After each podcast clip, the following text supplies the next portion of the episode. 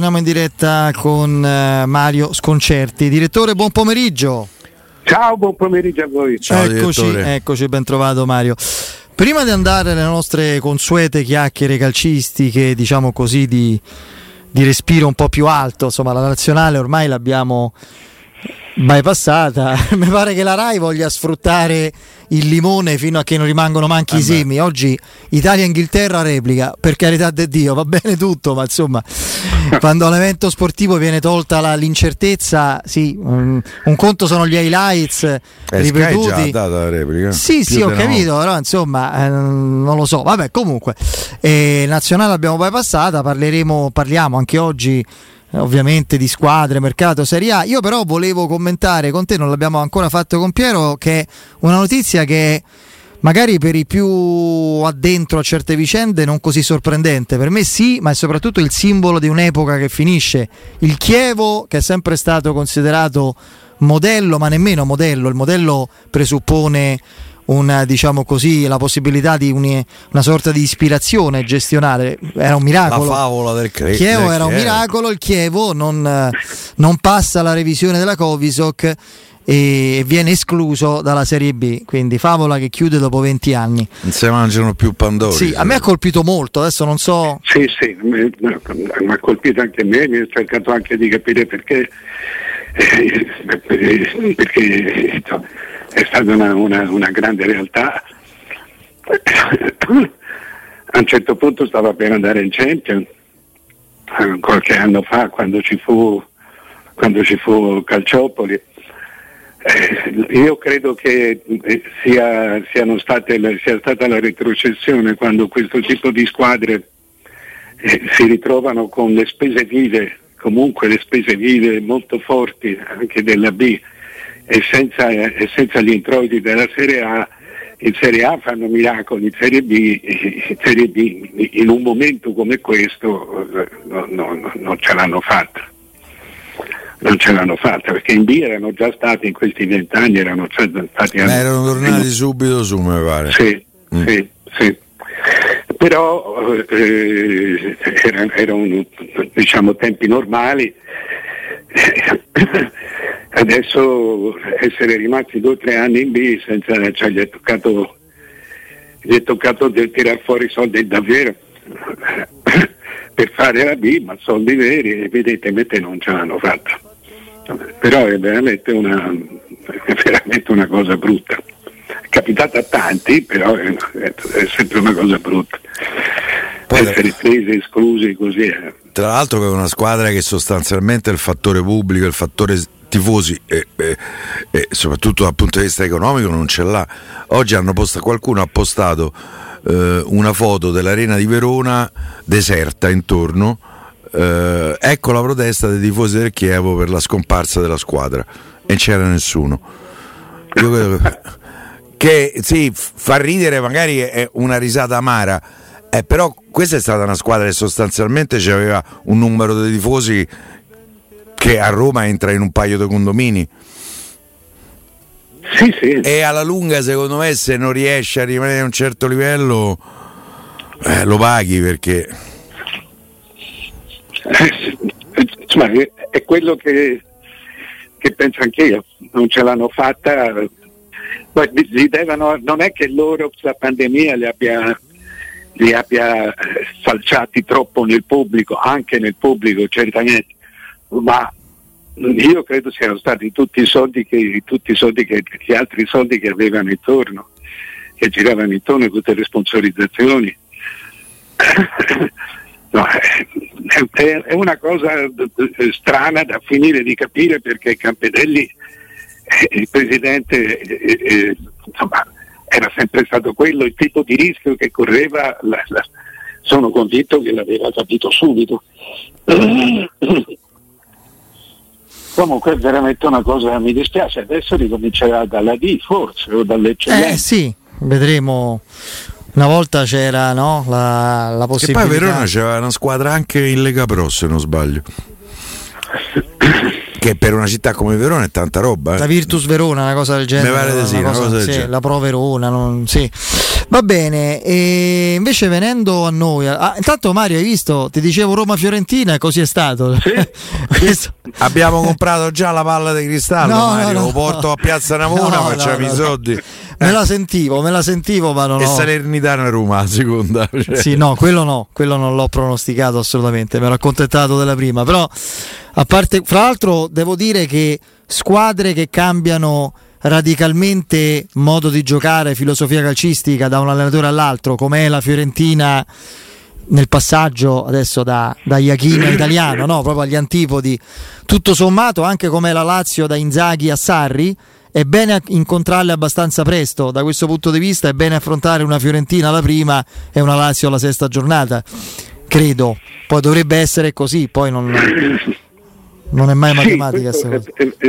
Vale anche per gli altri, cioè nel senso che se devi incontrare una grande squadra è meglio incontrarla subito, perché poi dopo si assestano anche loro, cioè, trovare, secondo me è un però la squadra che gioca, grande squadra che gioca a memoria, cioè, tipo Gasperini è il settimo, che è il sesto anno che sta a Bergamo, poco cambia se l'affronti alla prima o alla dodicesima. Ribadisco, la Lazio è un cambio copernicano proprio da Inzaghi a Sarri, cioè due modi opposti di giocare. Sarri le primissime settimane a Napoli fece fatica, fu addirittura contestato, si parlò addirittura di un possibile esonero di Sarri e poi a Napoli ripartito. Sì. Speriamo che sì, è vero, accadde così, che non accada la stessa cosa. No, ci fu la critica forte. Napoli fece un lavoro straordinario. Ci fu soprattutto una critica forte che poteva sembrare una condanna definitiva, perché fu fatta da Maradona, e quando Maradona parlava a Napoli poi chiese scusa, no, ma fu elegantissimo. Non da Sarri di solito è sanguigno, a volte anche un po' toscano, no? Detto in senso buono, Mario, nel modo di rispondere. Lui molto toscano, sì. Fu abbastanza impulsivo, anche come linguaggio molto colorito, un po' da vernacoliere, ma quando Maradona disse Napoli prima c'era Benítez, che è un nome importante, Sarri ma chi è? Non si sa chi è, che fu pure sgarbata come critica, non è una critica, è quasi offensiva. Lui rispose: il fatto stesso che Maradona mi nomini per me è un onore immenso, e quindi sono contento così. Se mi nomina, mi critica, vuol dire che sa chi sono, sta attento a quello che faccio. Per me fu veramente elegantissimo, cioè fu bravissimo da questo punto di vista. Però a parte questo, penso che sia opportuno affrontarle quando sono ancora in rodaggio certe squadre che cambiano molto, no? Per questo io penso che cioè, lo stesso discorso applicalo a noi, che incontriamo una squadra più forte di noi e la incontriamo quindi subito, presto, abbiamo lo stesso tipo di vantaggio, insomma. Poi vattene alla pesca, insomma. Vedremo. Poi tanto c'è tutto il mercato ancora da vedere quello che succede. Roma-Fiorentina è sicuramente il big match della prima giornata, perché sì, non ce ne sono altre. Non ce ne sono altre, il confronto più interessante. Tu sei d'accordo con chi pensa? Mi sembra di no, però, perché già hai fatto un po' le carte al campionato, con il mercato che ancora deve entrare nel vivo e chissà se ci entrerà mai in realtà, però. Magari l'idea che ci possa essere un mischione, una sorta di magma indistinto, no? Con squadre che tutte hanno speranze di potersi involare in vetta o di lottare per obiettivi imprevedibili, oppure vedi, tu hai citato Juventus, Napoli e Roma, se non mi sbaglio, Mario, sì, davanti alle altre. Sei ancora di questo parere? E magari, cioè, io per esempio mi chiedo come non sia possibile giudicare la Juventus davanti a tutte, la Juventus con Allegri, no, comunque sono due cose diverse per me, nel senso che certamente la Juventus è davanti a tutte, per questo sì, nel senso che la Juve ha bucato una stagione che quasi ha preparato, una stagione che si è messa da sola piena di trappole, che ha proprio quasi preparato per dare un respiro, per darsi un respiro e per darla agli altri, però credo che la Juve, cioè, in un momento come questo ha cancellato tutti i problemi della pandemia, proprio anche da un punto di vista economico. con l'aumento di capitali da 400 milioni. È come se fosse fatto un vaccino che gli altri ancora non sono riusciti a farci. Quindi tutti i problemi della pandemia cancellati sono stati riparati. Tutto questo a una squadra che ha vinto 9 volte negli ultimi 10 anni è chiaramente un vantaggio che la rimette secca al centro della scena.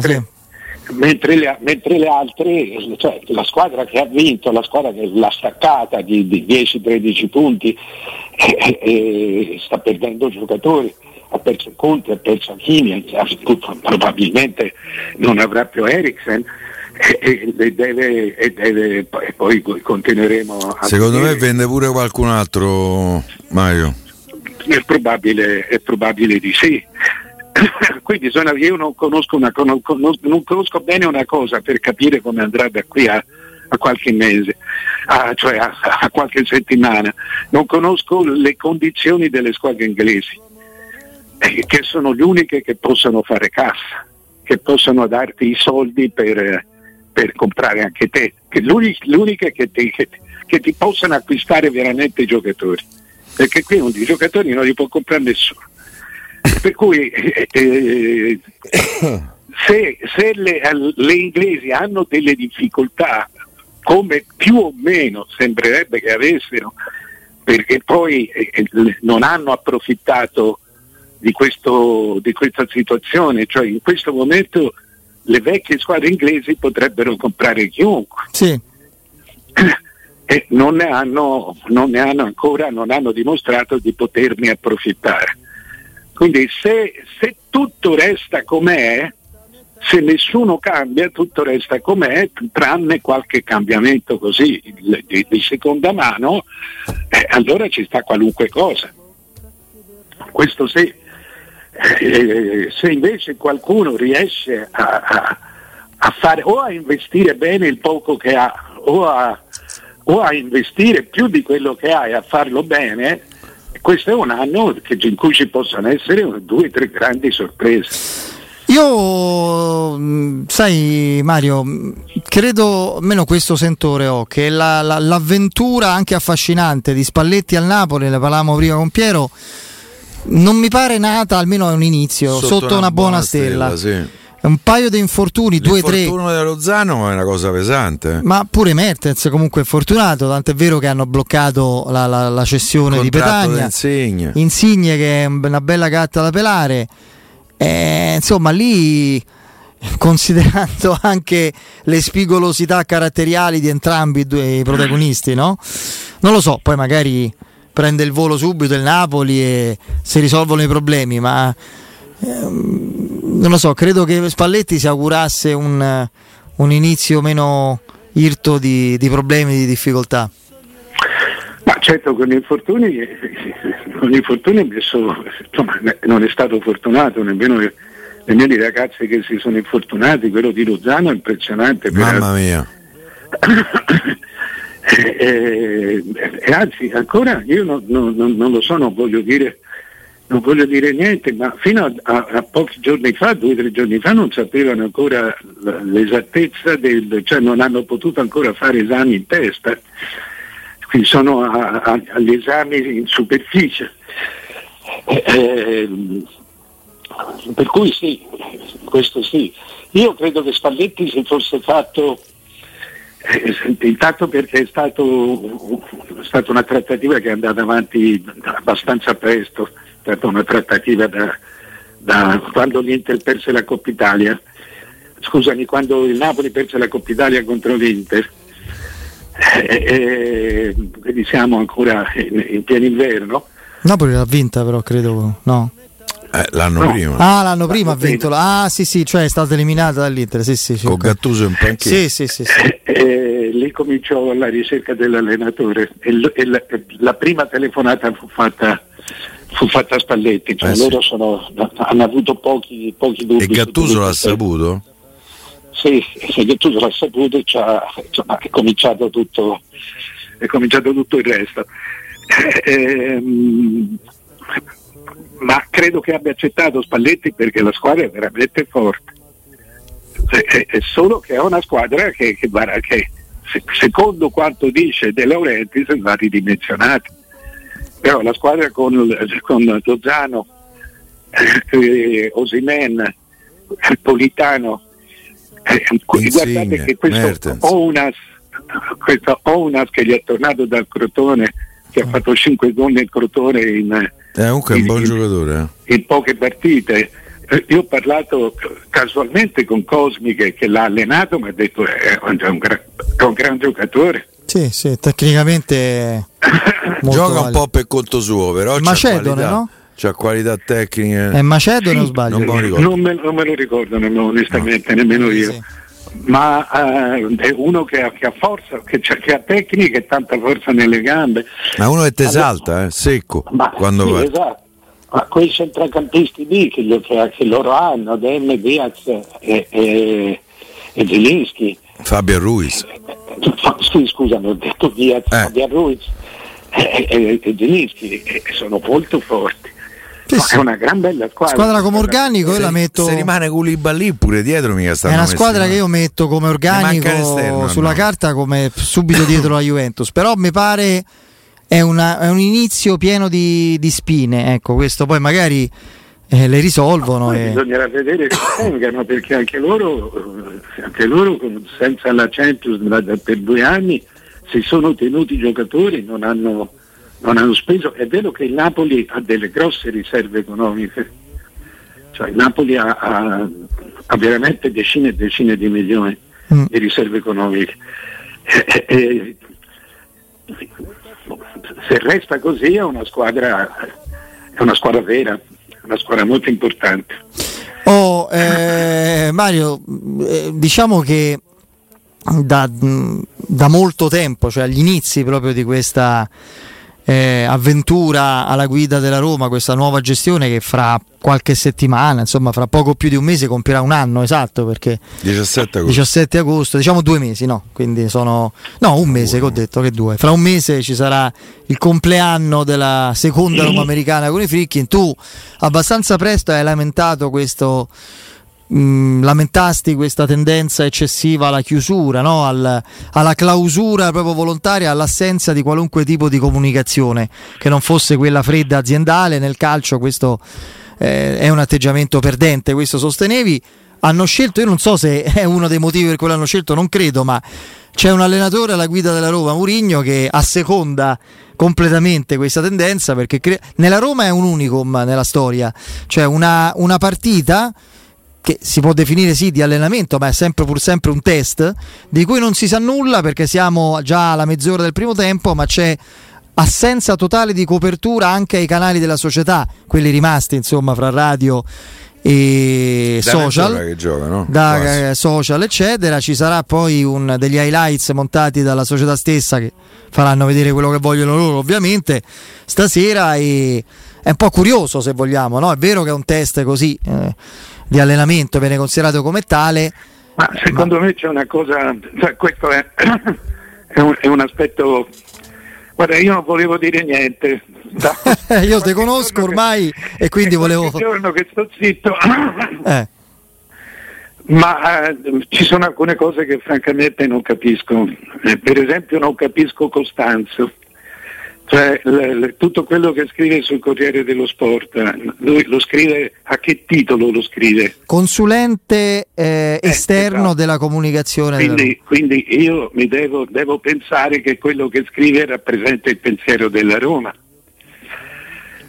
perché altrimenti la Roma prenderebbe le distanze e dovrebbe smentirlo.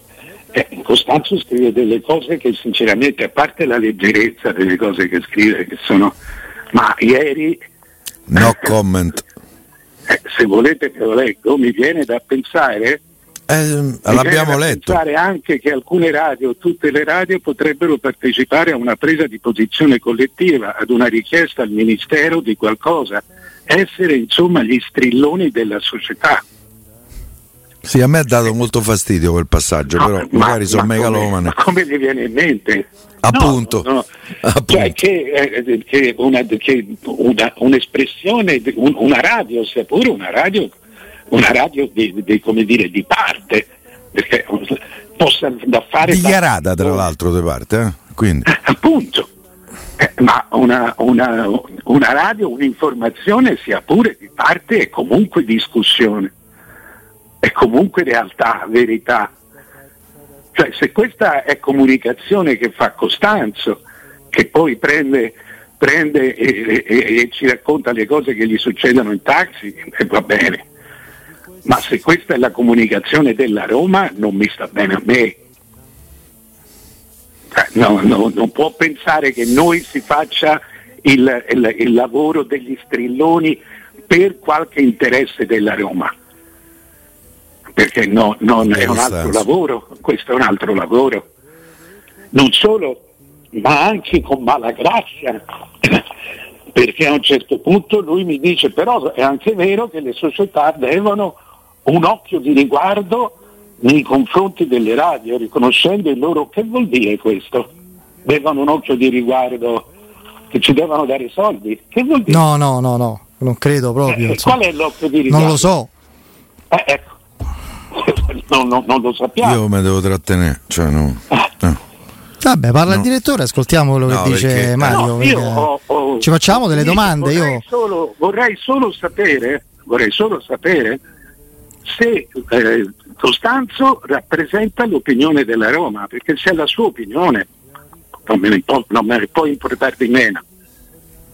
Se però parla a nome del responsabile editoriale della comunicazione della Roma, devo pensare per forza che rappresenta Mario, ufficialmente lui è un consulente esterno che rappresenta la Roma dal punto di vista della comunicazione per la vicenda dello stadio. Diciamo questo, poi magari andiamo troppo lunghi. Noi l'abbiamo anche incontrato.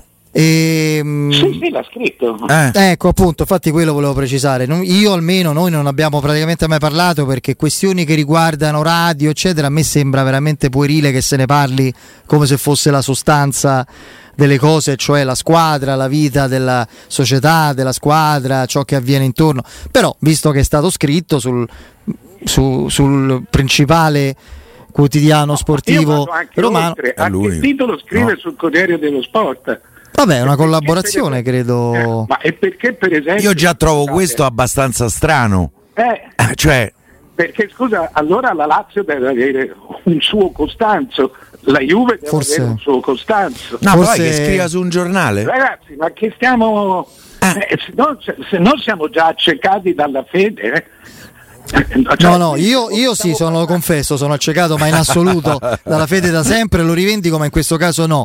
No, io volevo dire questo, al di là delle mie battutacce, Mario, noi siamo stati, fra l'altro, insieme con Piero, con Stefano Petrucci e anche altri della radio, anche altri di altre emittenti, convocati per un confronto, insomma, con Costanzo in questa sua nuova qualifica, appunto, di consulente. Quello che è venuto fuori in questo confronto, al quale io ho partecipato, devo dire, anche con grossa curiosità, perché sinceramente ero aperto a qualunque tipo di dibattito, è che si vorrebbe cercare attraverso le radio, plurale, di coinvolgere maggiormente i tifosi, legandole non tanto a questioni riguardanti la squadra, ma iniziative della società, sul sociale, questo ci è stato detto, sullo stadio, eccetera. È stato questo. Poi sul resto ognuno se fa le sue idee, io ho le mie io poi una cosa, la finiamo qui. Mario, poi. Voglio dire, io quello, lui non ha parlato della radio della Roma. La Roma c'ha una radio che si chiama Roma Radio. No ragazzi, quello è un'altra storia brutta. Hanno chiuso la televisione, lì ci sono dei posti di lavoro. Sì. Ma quello io, cioè, paradossalmente lo capisco, non mi interessa. Dobbiamo fare un piccolo problema per volta. Cioè il primo problema da capire è se Costanzo parla, se non parlando la Roma, se quello che dice Costanzo è quello che dice la Roma. Perché ripeto, se lo dice Costanzo non mi interessa niente, parli dei taxi, parli della sua vita, della sua carriera, come fa in quasi tutti i pezzi, perché è veramente acqua calda. Su questo proprio non temo smentita. Si vede che uno che non c'è nel calcio l'ha sentito dire, ne ha sentito parlare, perché Costanzo è capace di profondità diversa. Ah, assolutamente. Ma... allora, se io devo sentir dire che l'informazione, perché poi non è un problema di radio, che l'informazione deve essere un'informazione così straordinariamente partigiana da diventare la straordinaria cassa di risonanza dei problemi sociali e finanziari della Roma, è fuori di testa. No, credo ci sia fuori di testa. Ma magari c'è stata una definizione impropria o magari equivoca, dai, non possono essere questo le radio, infatti non lo sono, cioè mi sembra evidente. Ma nelle radio, nelle informazioni no, certo. Il ruolo, perché quando sono a usorgan le radio, l'usorgan c'era, esatto. Certo. Quando voi partite nelle discussioni fate lo stesso all'interesse della Roma, perché tante volte discutere una società equivale ad aiutarla. Esattamente. Sì. Comunque, ok. Vedremo, dai. Capito. Comunque il discorso era sulla partita di oggi che è nascosta e poi vedremo. Non si sa, io ma più per dopodiché mi viene a parlare di comunicazione che deve aiutare la società e ci metti tutti i tendoni intorno al capo. Lui però ha precisato anche a noi che proprio non io ho mandato un messaggio, dice che qual è il risultato della Roma? Piero, scusami, fammi precisare una cosa, sennò qui rimangono le cose in evase ed è pericoloso. Dottor Costanzo a noi presenti, possiamo testimoniarlo, ci ha detto che la sua attività non riguarda minimamente la vita e le cose che stanno intorno alla prima squadra e all'aspetto agonistico, quindi su questo bisogna dirlo assolutamente per correttezza e chiarezza di concetto. Riguarda lo stadio, stadio che è un enorme punto interrogativo e le iniziative della stadio è un business della Roma. Sì, noi che dobbiamo fare da cazzo dei risonanti. No, noi non possiamo fare altro che fare quello che forse magari, ecco, questo dottor Costanzo l'ha scoperto dopo, prima non seguiva. Noi sono 8-9 anni che auspichiamo inascoltati quasi e delusi che ci possa essere una svolta su quel fronte. Ogni volta c'è stato un problema nuovo e siamo arrivati, temo magari sbaglio, alla fine definitiva di questo capitolo, ma insomma proprio da cittadini, tifosi, appassionati, l'idea di uno stadio di proprietà fatto con i dovuti crismi e secondo regole e assolutamente seguendo inter procedurali corretti era l'auspicio di ogni romanista, a prescindere dalle radio. Questo rifaremo se sarà necessario, con informazione corretta e onesta. Poi il resto sono iniziative sul sociale che la Roma da anni fa splendidamente, e quindi se c'è uno dell'esperienza di Costanzo che può ulteriormente farle conoscere anche attraverso collaborazione con le radio, va benissimo, basta, punto. Per quanto mi riguarda è questo. Poi Mario, tu sei sufficientemente esperto e intelligente per capire quanto ci sia differenza fra radio e radio. Io tutta questa, insomma, penso tu abbia una certa esperienza sul territorio, no? Mi sa che sì, ma quindi... proprio per questo cioè, lui poi ha parlato di radio perché poi sono le cose che gli vengono di più a pelle, probabilmente i giornali sportivi manco li legge, cioè lo sport dei giornali sportivi è un suo diritto, perché veramente trasuda poca informazione la sua rubrica. È proprio leggerezza scritta, sì. Per carità, scritta. Ho l'impressione che proprio sia fuori, andrebbe aiutato perché sta pestando dei cristalli. Ma infatti ha convocato diversi, fra cui noi, sì, diversi. Ma questo, io ti posso dire una cosa, sì. Quando Veltroni, che era ministro dello sport, convocò il direttore, io non ci andai, perché siamo due cose diverse, siamo due istituzioni diverse. Sì, sì. Tu mi convochi, ma che? Ma perché?